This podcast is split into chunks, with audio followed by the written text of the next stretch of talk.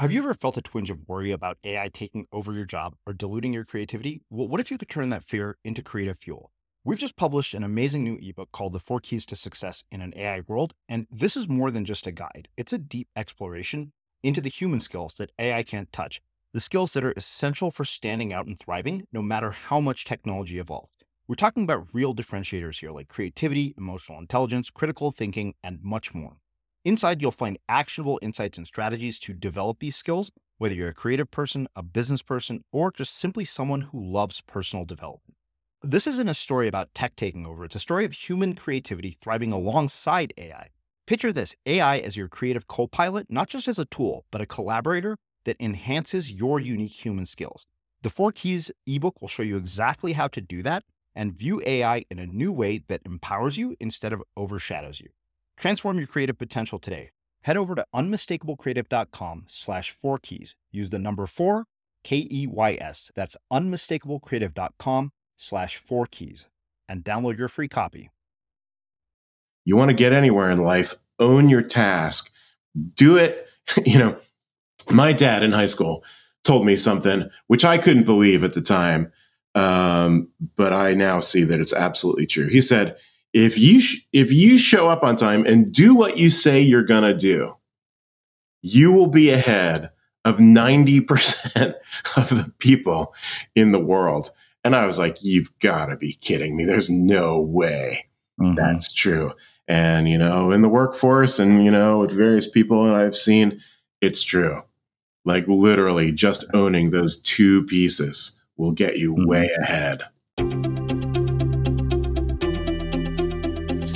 I'm Srini Rao, and this is the Unmistakable Creative Podcast, where you get a window into the stories and insights of the most innovative and creative minds who've started movements, built thriving businesses, written best-selling books, and created insanely interesting art. For more, check out our 500-episode archive at unmistakablecreative.com. As a person with a very deep voice, I'm hired all the time for advertising campaigns. But a deep voice doesn't sell B2B, and advertising on the wrong platform doesn't sell B2B either. That's why if you're a B2B marketer, you should use LinkedIn ads. LinkedIn has the targeting capabilities to help you reach the world's largest professional audience. That's right, over 70 million decision makers all in one place. All the big wigs, then medium wigs, also small wigs who are on the path to becoming big wigs. Okay, that's enough about wigs. LinkedIn ads allows you to focus on getting your B2B message to the right people. So, does that mean you should use ads on LinkedIn instead of hiring me, the man with the deepest voice in the world? Yes. Yes, it does. Get started today and see why LinkedIn is the place to be to be. We'll even give you a $100 credit on your next campaign. Go to linkedin.com/results to claim your credit. That's linkedin.com/results. Terms and conditions apply. Introducing WonderSuite from Bluehost.com. Website creation is hard, but now with Bluehost, you can answer a few simple questions about your business and get a unique WordPress website or store right away. From there, you can customize your design, colors, and content. And Bluehost automatically helps you get found in search engines like Google and Bing. From step-by-step guidance to suggested plugins, Bluehost makes WordPress wonderful for everyone. Go to Bluehost.com/WonderSuite. Hey, I'm Ryan Reynolds. At Mint Mobile, we like to do the opposite of what Big Wireless does. They charge you a lot, we charge you a little. So naturally, when they announced they'd be raising their prices due to inflation, we decided to deflate our prices due to not hating you. That's right. We're cutting the price of Mint Unlimited from $30 a month to just $15 a month. Give it a try at mintmobile.com/switch. $45 up front for 3 months plus taxes and fees. Promo rate for new customers for limited time. Unlimited more than 40 gigabytes per month slows. Full terms at mintmobile.com. Hey, Dave. Yeah, Randy. Since we founded Bombas, we've always said our socks, underwear, and T-shirts are super soft. Any new ideas? Maybe sublimely soft. Or disgustingly cozy. Wait, what? I got it. Bombas. Absurdly comfortable essentials for yourself. And for those facing homelessness. Because one purchased equals one donated. Wow, did we just write an ad? Yes. Bombas. Big comfort for everyone. Go to bombas.com/ACAST and use code ACAST for 20% off your first purchase. A lot can happen in 3 years. Like a chatbot may be your new best friend. But what won't change? Needing health insurance. United Healthcare Tri-Term Medical Plans, underwritten by Golden Rule Insurance Company, offer flexible, budget-friendly coverage that lasts nearly 3 years in some states. Learn more at uh1.com. Let's talk about aging. It's inevitable, right? But what if I told you there's a new way to age, led by Solgar Cellular Nutrition? They believe, and I do too, that you can transform the way you age cell by cell with the power of cellular nutrition. As we age, our cellular function declines. Your regular multivitamins and minerals might not be enough to combat these age-related declines, and that's where Solgar Cellular Nutrition comes in. It's formulated with targeted cellular nutrients that work with your body's natural processes deep inside your cells to help you fight cellular decline and promote cell health across 3 benefit areas. It supports cell energy, repair, and vitality, muscle strength, and even glutathione production to help protect cells. So let's own our healthy aging narrative. Visit cellularnutrition.solgar.com to learn more. Again, that's cellularnutrition.solgar.com to learn more. Solgar Cellular Nutrition. We go cell deep. These statements have not been evaluated by the Food and Drug Administration. This product is not intended to diagnose, treat, cure, or prevent any disease. Jeff, welcome to the Unmistakable Creative. Thanks so much for taking the time to join us.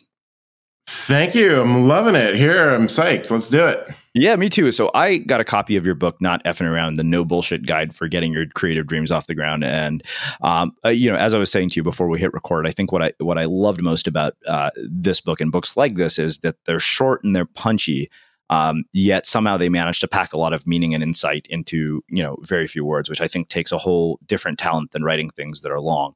But before we get into all of that, as you know from having listened to the show, I want to start with a weird question, which I always do. And although this is not that weird anymore since people have heard it, but what did your parents do for work? And how did that influence and shape the choices that you've made with your own life and career? Right. Well, my dad was a lawyer, right? So we grew up in this sort of small city in Pennsylvania, suburbs of the small city.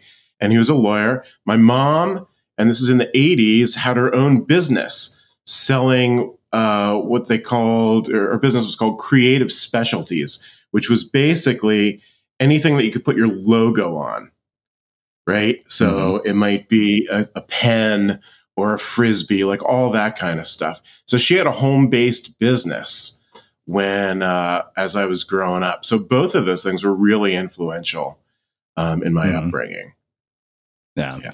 What did they teach you, about careers? Because one of the things that you say in your book is, as a kid, the words of your parents can launch you into the stratosphere, crash you into a brick wall before liftoff. Many, many young dreams have been thwarted by well-meaning parents who want their kids to be safe, secure, and get a decent job at some point. Fair enough. But here's the rub. People only know what they know. They assume what's good for them is good for everyone, especially their children. This is simply not always true. So I wonder, what did your parents tell you? Yes. Beautiful. Well, here is a memory that I have, which I don't even know if it's actually true, but it has certainly affected me, right? So we don't really know if our memories are actually true. And they've proven that, a lot of times they're not. Right? Yeah. But here's this memory. Okay. I'm about 15 years old. And I've been playing guitar, electric guitar, for maybe 2 years. And I am really getting into it. I'm buying records with every penny I've got. Every day after school, I'm coming up there into the bedroom and just like practicing the riffs, by Ozzy and U2 and Tom Petty and Bowie and all these kinds of, great things that I was into at the time. And, the kind of messages you're getting at that age are, hopefully you're getting, is you can be anything you want to be in this life, right? You can do it, kid, that kind of thing. What are you going to major in college? This kind of stuff is starting to come up, right? So one night I come down from practicing, playing the guitar. I'm like, Mom, Dad, I decided what I want to be when I grow up, kind of thing. I want to be a rock star. Yeah. And this did not go over very well. In fact, I recall, it was, no, you're not going to be a rock star. That is a hobby. That is what you do on the side. That is not a real job. Okay. And that just, it was just a kick in the ass. It was just, it just took me down so hard. And it took me a while. When I say a while, it took me 15 years really to get past this idea that, you know what, these things can be a job, right? They can be a hobby. It's great. That stuff, creativity is great as a hobby too, but it can be a job. Mm-hmm. So one of the things, and it took me years to figure this out, is that although it hurt so much in that moment and took years to kind of work through, it was also quite probably a big part of the fuel that it took me to really kick ass and step forward. So if you've, you may have read Malcolm Gladwell's book, Outliers, right? Yeah. And one of the things he says in there is every world-class person, whether it's Michael Jordan, with the basketball, or the Beatles, or, whatever, all these like really top tier types, every single one of them has been shot down in their youth by someone they care about. It's, generally the parents or the teacher or somebody who says, there's no way you can do this. You suck. It's not your thing, whatever. And that is part of the, almost like the resistance that says, screw that. I'm doing it. And, as juvenile as it sounds, it's almost like the energy where it's like, I'm going to prove you wrong. Right. And then you take, the next 2, 5, 20, 50 years to do it. Right. Right. Yeah. Uh-huh. Do you have kids? I do not have kids. Okay. Yeah. I was going to ask, what advice you would give to parents who are listening if you have kids, but even then, what would you suggest? What would you tell parents who are listening to this? Well, I would tell parents to really identify, first of all, expose their kids to as much stuff as possible, not just the stuff that they already know, because this is the default. Parents who are into, let's say they're into sports. They expose their kids to all kinds of sports things. Parents are into nature stuff. Experience their kids into nature. Parents are into artsy stuff. Okay, that's all great. But really, a much better idea is the parents to get out of their own comfort zone, to be like, what cool different things in the world, whether it's creative or not, can they turn their kids onto? And then watch to see what their kids are really latching onto, and then supporting that. And I have to say, my parents did support me in many ways with the music as time went on. They got me a guitar, they helped with classes, they got me a 4-track tape recorder one year for my birthday or something, which was a huge deal for anybody, who's, grew up in the 80s and is a musician. The 4-track tape recorder is, today's version of GarageBand, but it was really, it was a huge deal back there, and it really launched my recording career in a huge way. Mostly by the practice that it gave me. Well, so this is an interesting moment for me because my parents talked me out of a career in music. I got into the USC School of Music, and I've mentioned this before, and I'm glad they talked me out of it because, tubas are not particularly versatile. But for me, this is a question of how do you balance the reality that comes with the struggle of a creative life in which nothing is guaranteed and anything is possible with the optimism to pursue it anyways? That is a really good question. And that, I think a lot of it comes down to a few factors. One of them is your personal risk tolerance, right? How much are you willing to risk, okay, to get that reward, right? Risk reward. Another piece of it is, where are you in your life? If you are 19 years old and, going for the big time and whatever that means in your creative life, it's probably a lot different than if you are, 45 and have 2 kids, right? It's a very different thing. So your circumstances in life are going to dictate this. So in general, I would say, the younger you are, the more risk you might be willing to take. Right? Because that's the time to do it, because life will pile stuff onto you. Yeah. But yeah, I don't think there's any real formula. It's just how much are you willing to risk? Mm-hmm. How big is your ambition? And what are your circumstances? Yeah. Yeah, I mean, I think that that's one of the more interesting things about choosing a career in the arts is that we don't necessarily have a roadmap that says, you know, this is, you go here, you go here, you go here, you get this degree, you work this job, and you basically make these sort of vertical leaps up to where you want to be. I think that that's one thing that I think I've consistently found across every single person I've interviewed, that there's one pattern, and it's that none of their paths are linear. And I don't think that you can have an interesting career by following a straight and narrow path. Mm-hmm. I just don't think those two things can coexist. It's very rare in my mind. And a creative life, it just by virtue of being creative, is not linear, because part of what creativity means is exploration and curiosity. Right. And these things are not linear. I mean, they can be in a way. You can like nerd out on one topic or one technique in your music production or, you know, something like that. And that's cool. But it's sort of like after you master that, or after you get to a point where you've kind of had enough, what else is there in the world? It's like creativity is really, in my mind, it's not just a practice of creating something, whether it's a book or music or dance or whatever. It's like a way of being.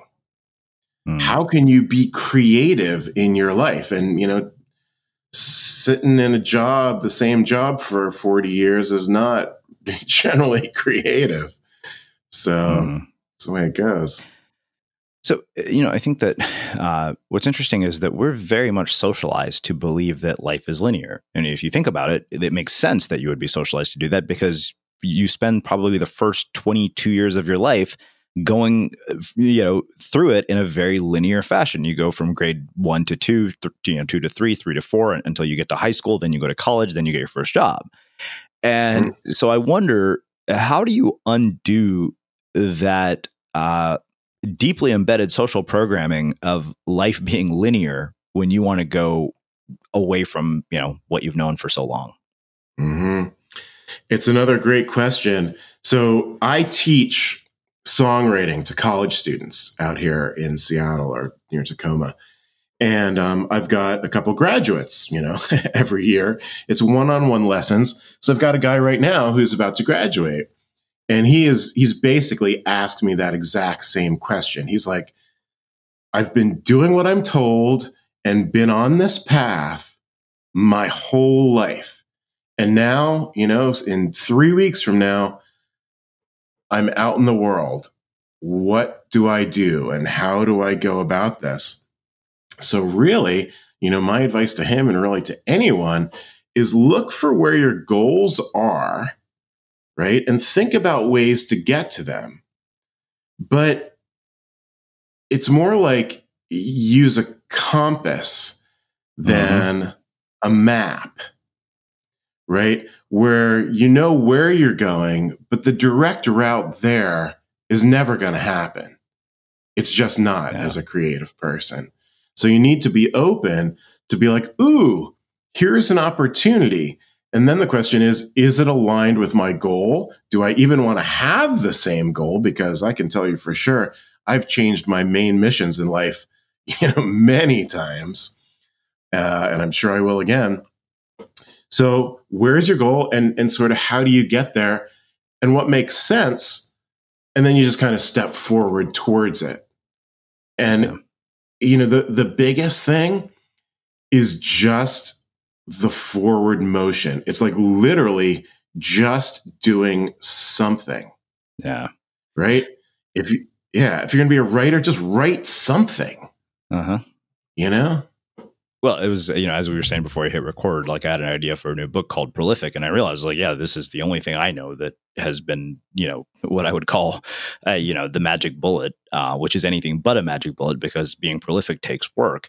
And yeah, I mean, I think that people aren't patient because of that. I wonder, as a teacher, what have your students taught you about being a better teacher? Well, I mean, the first piece is they always teach me something, right? I mean, you've heard that a million times, but it's it really is true. But how to be a better teacher, they all learn in different ways, right? Some of them need the step-by-step. Some of them need the big picture. Some of them like want to move forward beyond what I'm teaching them without learning the basics, you know, all these kinds of things. So the biggest thing they've taught me over the years is to really tune in to who they are and sort of how they learn. And then from there, I can adjust my teaching style a little bit to so they get it, you know? One of my favorite ways to spread the message of our mission here at the Unmistakable Creative is through speaking. In the last 2 years, I've delivered keynotes and workshops to professional associations, large companies like Citibank and Meredith Corp, and even small ones on how creativity can lead to better working environments, fuel innovation, and increase the bottom line. So if you think I'd be a fit for your upcoming event and want to learn more, visit speaking.unmistakablecreative.com and get in touch. Again, that's speaking.unmistakablecreative.com. Yeah. So having heard the podcast, you know that there's no way I'm going to not ask you about your views on education at large, particularly because you're an educator, you know, and you're an educator in the arts, which is, I think, very different than a lot of the other educators that I have interviewed. So I wonder, you know, as somebody who's an educator, particularly in the arts, what are your views on the modern education system? In what ways do you think it needs to be changed for the better or to get it to its intended outcomes? Well, there are a lot of problems with the modern education system, I would say. You know, it is, you know, they just try to crunch you into, you know, a system that does one thing. It doesn't really react to the student's needs. And then it largely doesn't even teach you what you need to know. Like as you know, in your field and as a human, right? Yeah. So I have no idea how to fix these problems. That's way beyond what I can deal with. But, you know, I'm fortunate enough to be in a situation where I've got one-on-one lessons with students.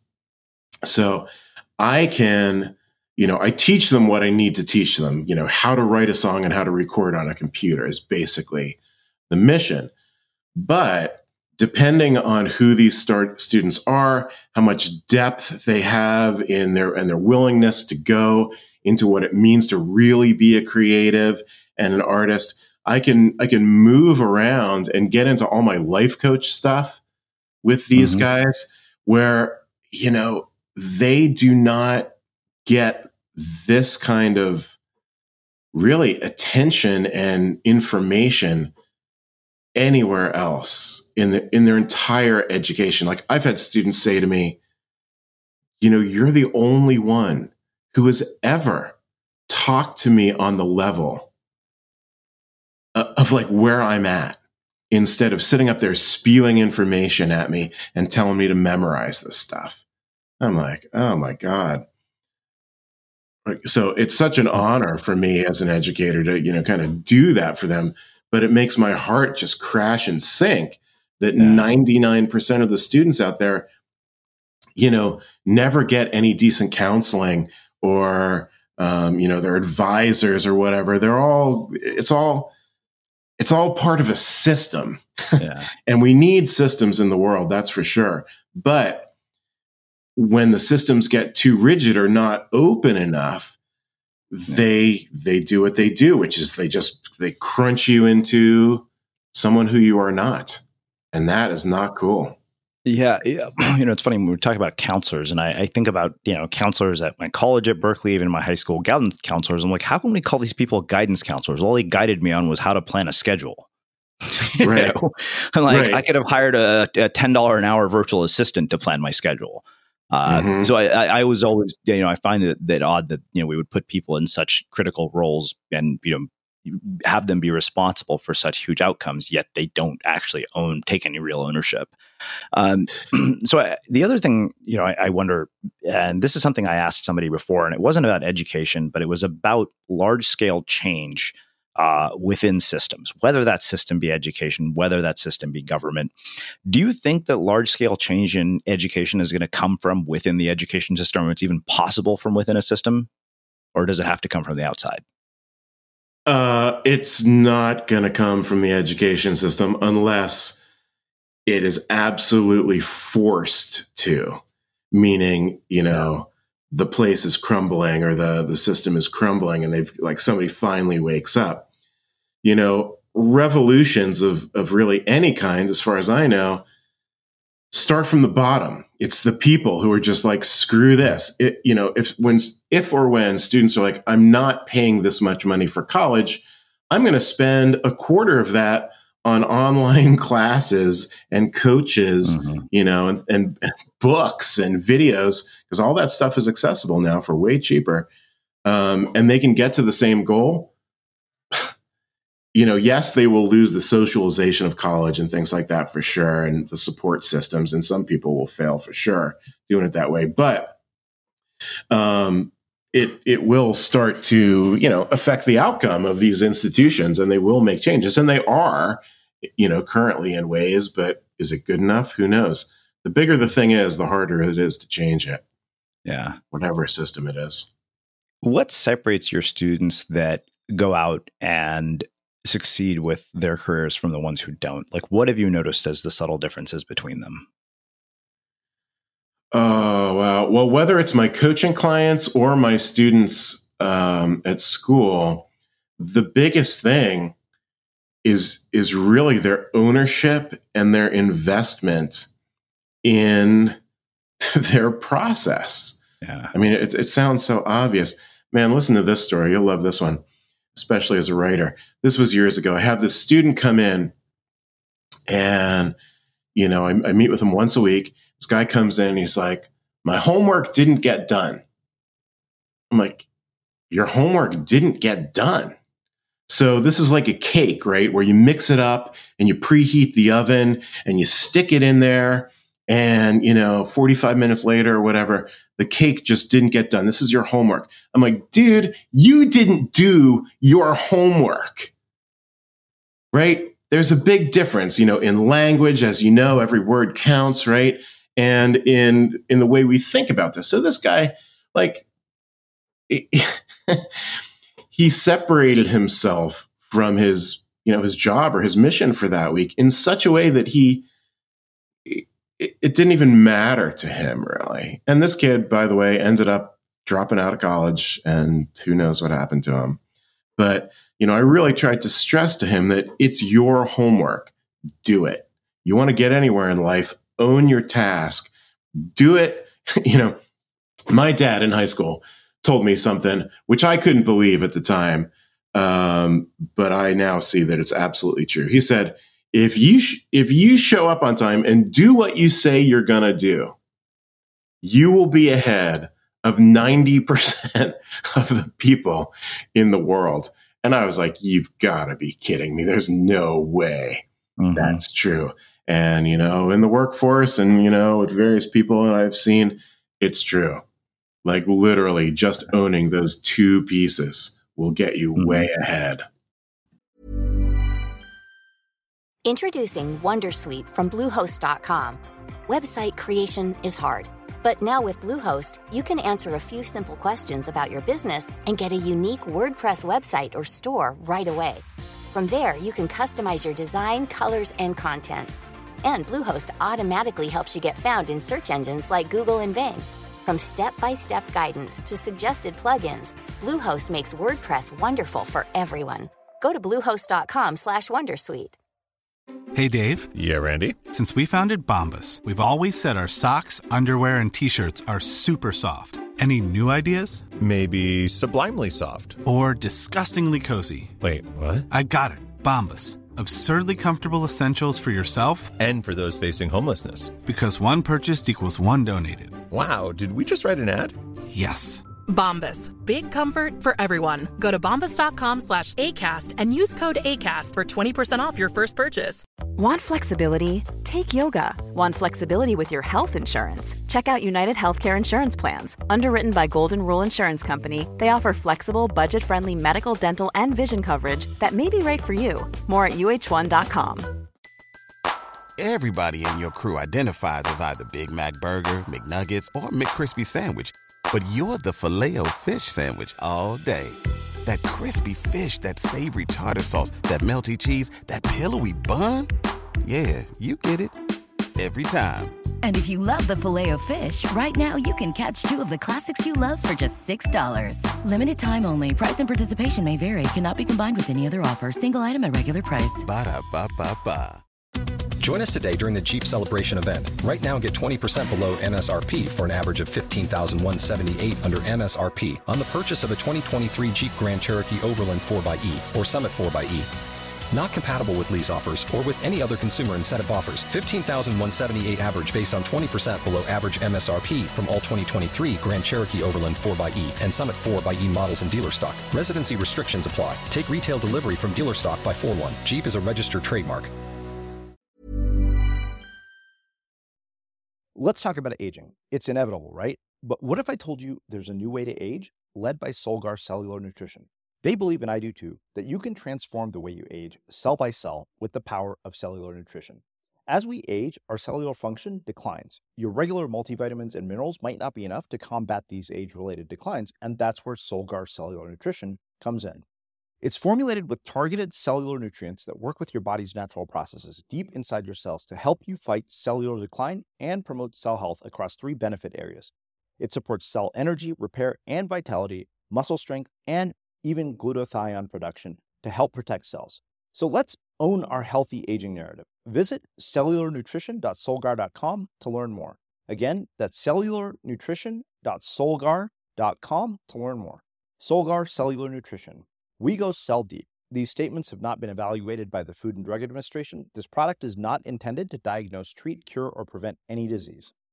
Well, it's funny because I was having that exact conversation with somebody on my team. And you know, we were kind of talking about motivation and kind of how those little things matter. Even if they don't seem like a big deal, the problem is that the little things add up and they create opportunity costs. Like most people don't realize, like, oh, if I delay this thing by a day, it's not a big deal. And yeah, it might be a small thing, but then when you add up 100 of those small things together, you know, something that was delayed by a day gets delayed by a week, which gets delayed by a month, which costs you potentially thousands of dollars. Like, people don't see opportunity cost, I think, to the small things. The other thing is that the very definition of integrity, according to the folks at the Landmark Forum, is you do what you say you're going to do when you say you're going to do it. And the funny thing is that I am always amazed by how effective that is when you start with yourself. Like, if your to-do list is too long, put less shit on it. That's right. What happens is that creates momentum. And that always has struck me as one of those things that I've realized has been instrumental as well in terms of getting me to where I'm at. Absolutely. You know? Go ahead. No, if someone else. Go ahead. No. Yeah, my strategy on the to-do list is, and the to-do list is huge, right? Without it, if you don't have a to-do list, forget it. There's no way, you're really going to get ahead in this world. But, for me, I like to put my daily list and then a little bit more, right? Like a little bit more than I can possibly actually do. So this keeps me, stretching every day without the overwhelm, because if the to-do list is too long, you're just going to feel overwhelmed. Right. Yeah, no, absolutely. So walk me through how you actually get to this point in your career. I mean, you teach songwriting, you write songs, you write books. Like, how did this multi-hyphenate career actually come together after your parents told you not to go be a rock star? Right.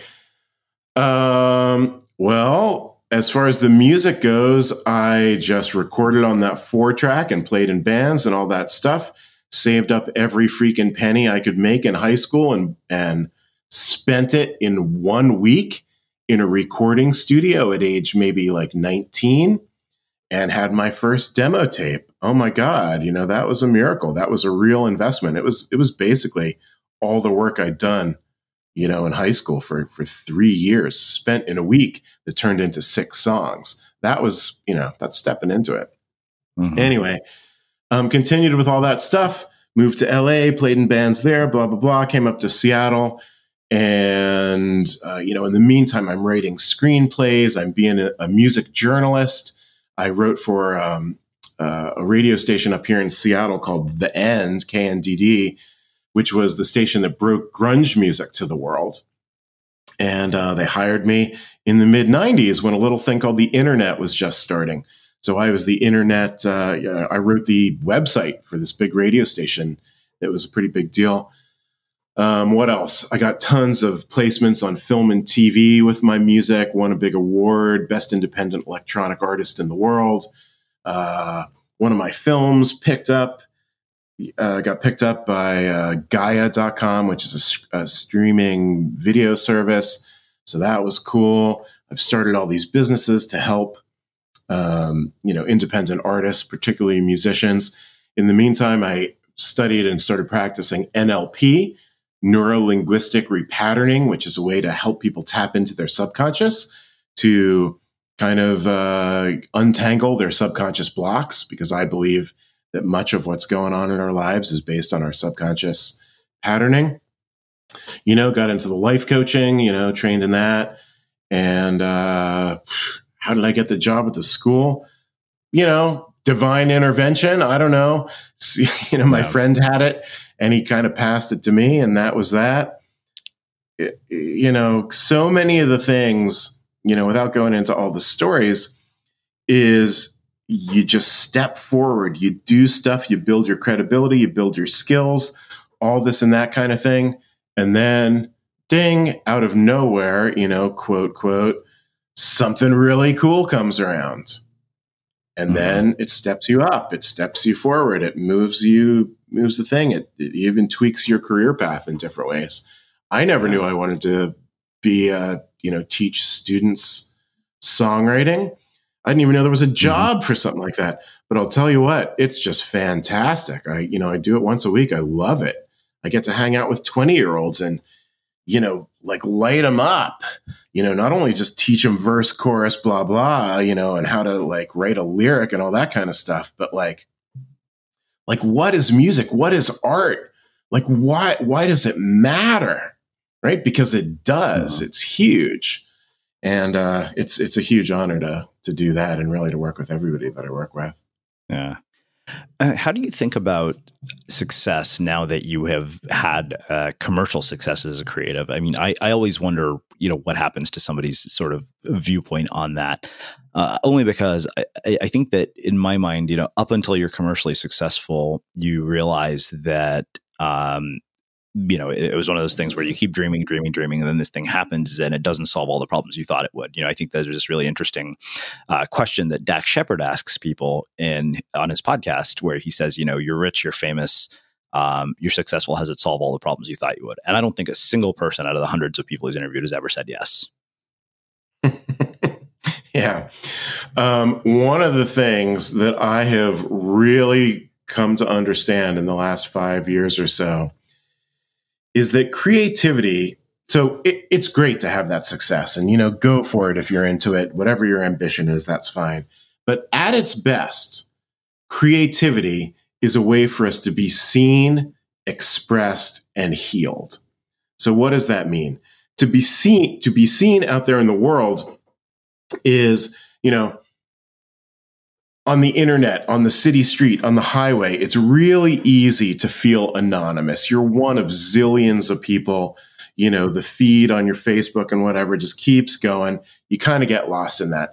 The second step in is your acquaintances, you know, people maybe that you work with or you kind of know. Do they see you and really get you? Probably not.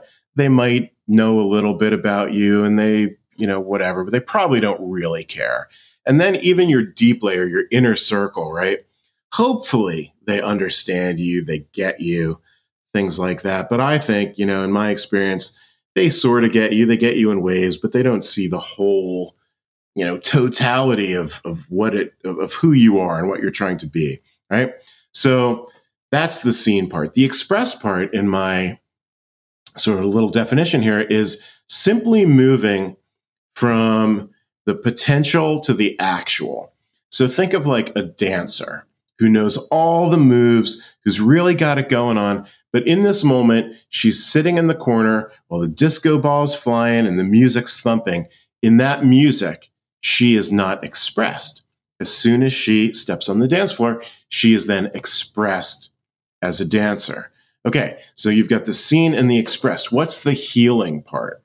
Well, in my experience, and really in every creative that I've ever talked to, when you create with deep authenticity and real truth, whatever you're doing, there is some kind of catharsis. Something lifts, something is freed from your being, right? Whether that is, you know, some traumatic experience or thing like that that you're writing about or dancing about or making poems or singing songs, or even something that, you know, seems like it might be really happy, like a love song. What's the release or, you know, letting go in a love song? I would say the healing in that comes from celebrating the end of all the loneliness and despair that perhaps came before that. So when you are seen, expressed, and healed through your creativity, you then give that gift of your creativity to the world, whether that's, you know, some blockbuster or one person. Right? When you give your gift of creativity to the world, here's where it gets really cool. You become the gift because you show others that they can be seen, expressed, and healed. And from there, that connects us, right? Art and music and all these kinds of things connect us as humans. And, you know, when you look at what people and humans need, you know, you need your food, your shelter, your clothing, all that kind of stuff. And then you need connection, right? So this puts us as creatives into such a bigger mission. It is not just like, oh, it'll be cool to write a song or to write a poem or do this dance or whatever your thing is. It puts us, in my opinion, in this sort of like army almost, or this gang or this crew whose mission it is to be seen, expressed, and healed, give that gift to the world, become that gift, and help the world become more connected. Because that is the biggest underlying challenge, I think, in the entire planet. How can we understand each other and connect and understand that we're all on the same team here? Let's just like do this thing, right? Yeah. Hey, it's Srini. I hope you're liking this episode of The Unmistakable Creative. Did you know that every Sunday, our community manager, Melina, sends out 10 key takeaways from episodes like this one? All you have to do to receive it is sign up for our newsletter. Just visit unmistakablecreative.com/newsletter, and you'll get them delivered right to your inbox. Again, that's unmistakablecreative.com/newsletter. So one of the things that I think you brought up in the book, you said you will never feel fully prepared to do whatever it is that you want to do. You won't even feel totally capable after you've been doing your thing for a year. Self-doubt is etched into our psyches. It's there to help keep us alive as make us think twice before taking stupid risks. And I think that struck me because that's just built into who you are. Like I think there's literally no accomplishment that will undo, you know, your sense of self-doubt as an artist or a creator. Like there is always this sense of, okay, this might suck. I might think it's amazing, but somebody else might think it sucks.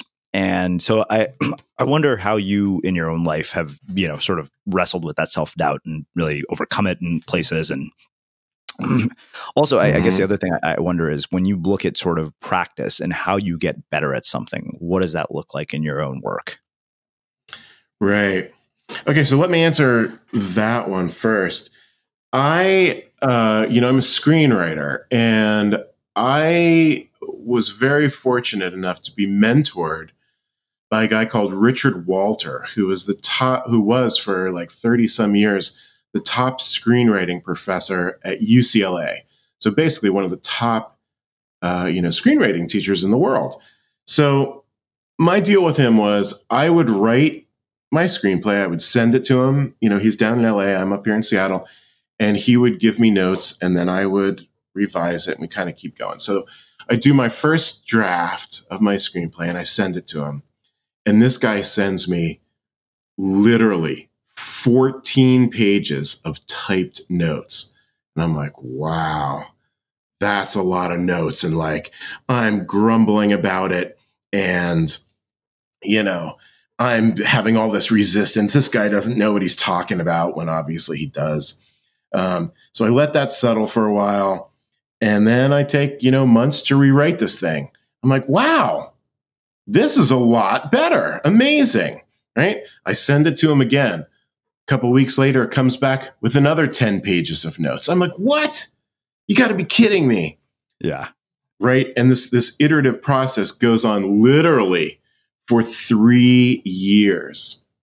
At the end of this 3 years, you know, he says to me, Jeff, this screenplay is $1 million screenplay. Warner Brothers, somebody, you know, is absolute. It's absolutely at that tier of, you know, skill level, whatever. Doesn't mean they're going to buy it, whatever, but it's that good.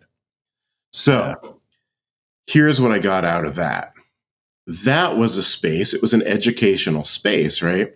Where I could develop myself as, you know, in a safe place, essentially.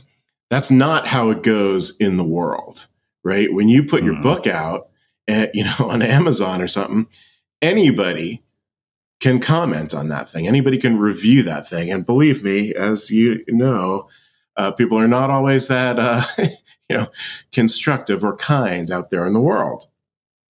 So one of the big things that I realized many years ago as a creative type in all different ways is that we are not our creations.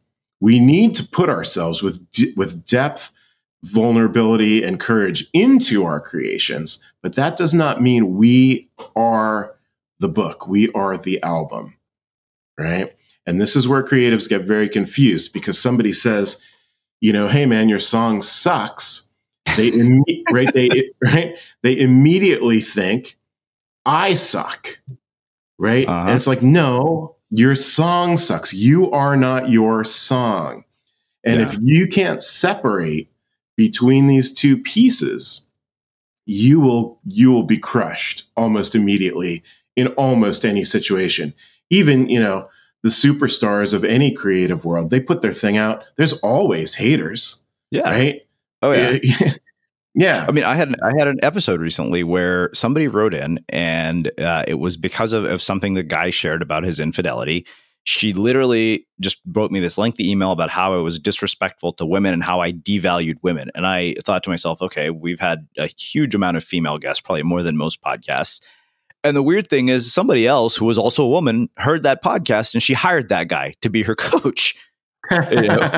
And that really struck me as one of those moments of, okay, you know what? You know, there are battles that are not worth fighting. More often than not, the battles of people who, you know, rip you to shreds are not worth fighting at all. Mm-hmm. So what's fascinating about that story, and I love psychology and like how people work and perceive the world. One of the huge takeaways I got from training in NLP, Neuro-Linguistic Repatterning, is that everyone perceives the world differently. They really do in various ways. And here's the beauty of it. Everyone believes that their perception is the right, deep, absolute truth, right?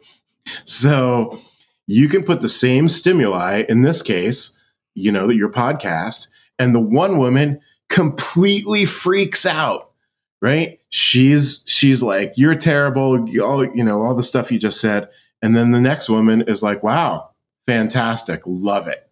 Both of these women believe their perspective is right, and it is for them.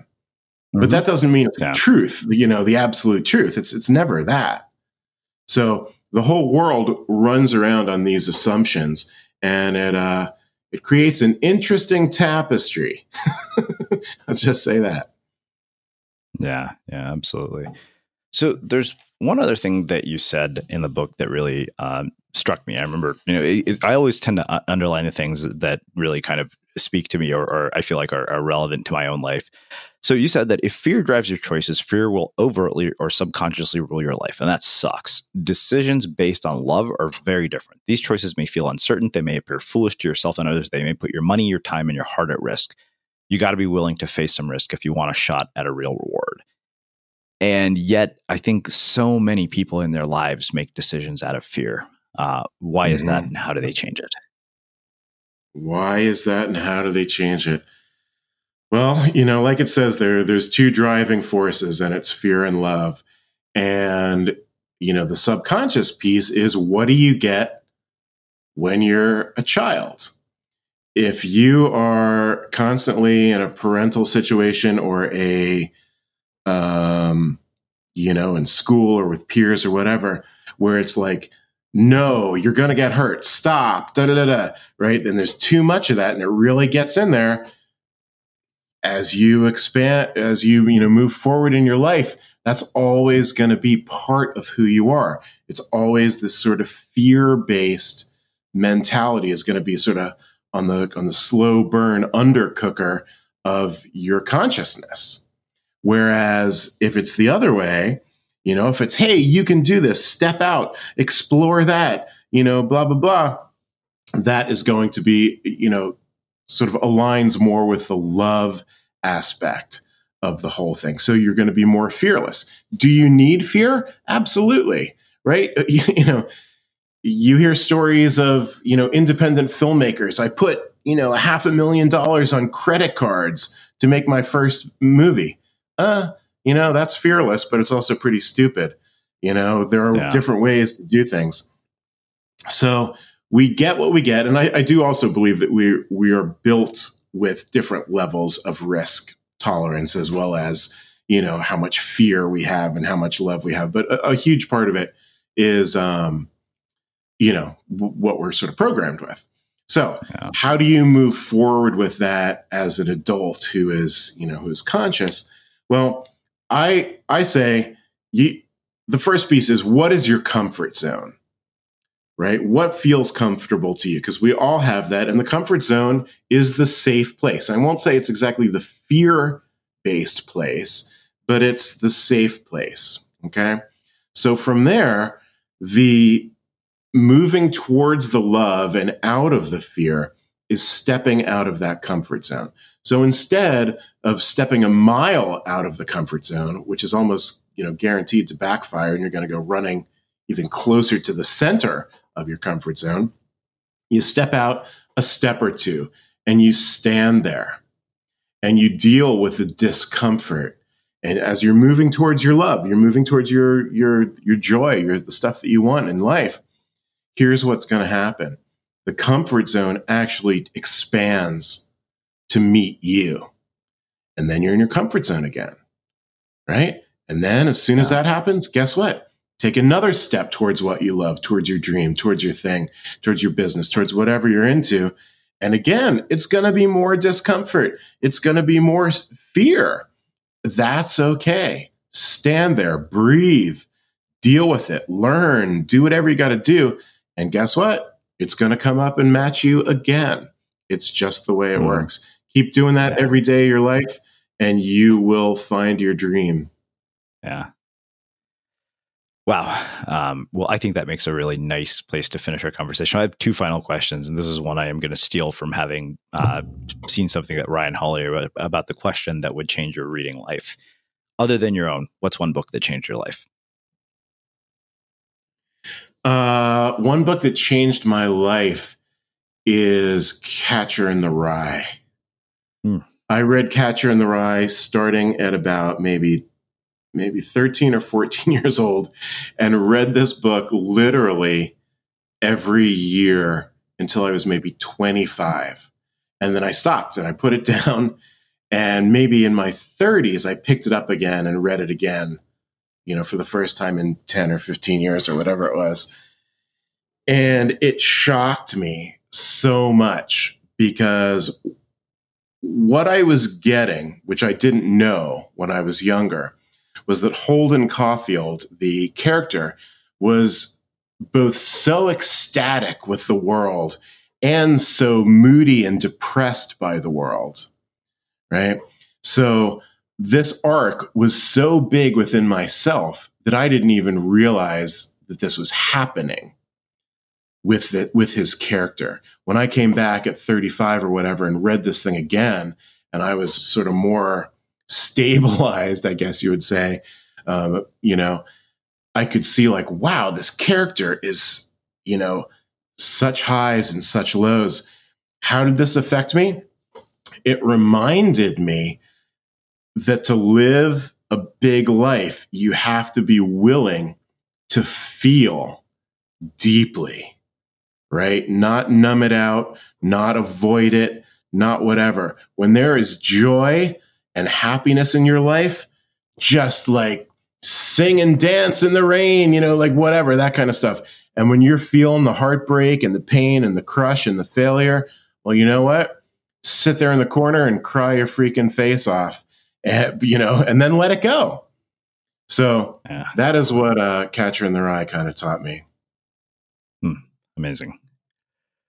Well, I have one final question for you, which is, I know you've heard me ask before. What do you think it is that makes somebody or something unmistakable? Right. So with this question, I want to step it back a little bit and like, what does unmistakable mean? Well, a mistake is a step we take towards something that is not aligned with our goal, our mission, our truth, right? So unmistakable is the opposite of that. It is something that moves us towards our truth, towards our goal, towards what's really real for us. So when we do that with our creativity, that is powerful. That becomes the unmistakable creative, right? I love it. That's my definition or my answer to that question. Amazing. Well, I can't thank you enough for taking the time to join us and share your story and your insights with our listeners. This has been really, really insightful and thought-provoking and practical, which is a rare combo of things. So where can people find out more about you, your work, your books, and everything else that you're up to? Right. Best bet is my website, jeffleisawitz.com. You can click, through to the book from there. You get free chapters, actually. I go into the book. I've got the coaching going on, the one-on-one coaching, online classes, that whole thing. So I would love to connect with any of you guys out there and help you out in any way I can. Amazing. And for everybody listening, we'll wrap the show with that. Thank you for listening to this episode of the Unmistakable Creative Podcast. While you were listening, were there any moments you found fascinating, inspiring, instructive, maybe even heartwarming? Can you think of anyone, a friend or a family member who would appreciate this moment?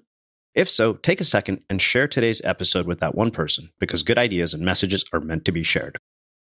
Have you ever felt a twinge of worry about AI taking over your job or diluting your creativity? Well, what if you could turn that fear into creative fuel? We've just published an amazing new ebook called The 4 Keys to Success in an AI World, and this is more than just a guide. It's a deep exploration into the human skills that AI can't touch, the skills that are essential for standing out and thriving no matter how much technology evolves. We're talking about real differentiators here like creativity, emotional intelligence, critical thinking, and much more. Inside, you'll find actionable insights and strategies to develop these skills, whether you're a creative person, a business person, or just simply someone who loves personal development. This isn't a story about tech taking over. It's a story of human creativity thriving alongside AI. Picture this, AI as your creative co-pilot, not just as a tool, but a collaborator that enhances your unique human skills. The 4 Keys ebook will show you exactly how to do that and view AI in a new way that empowers you instead of overshadows you. Transform your creative potential today. Head over to unmistakablecreative.com/4keys. Use the number 4, K-E-Y-S. That's unmistakablecreative.com/4keys and download your free copy.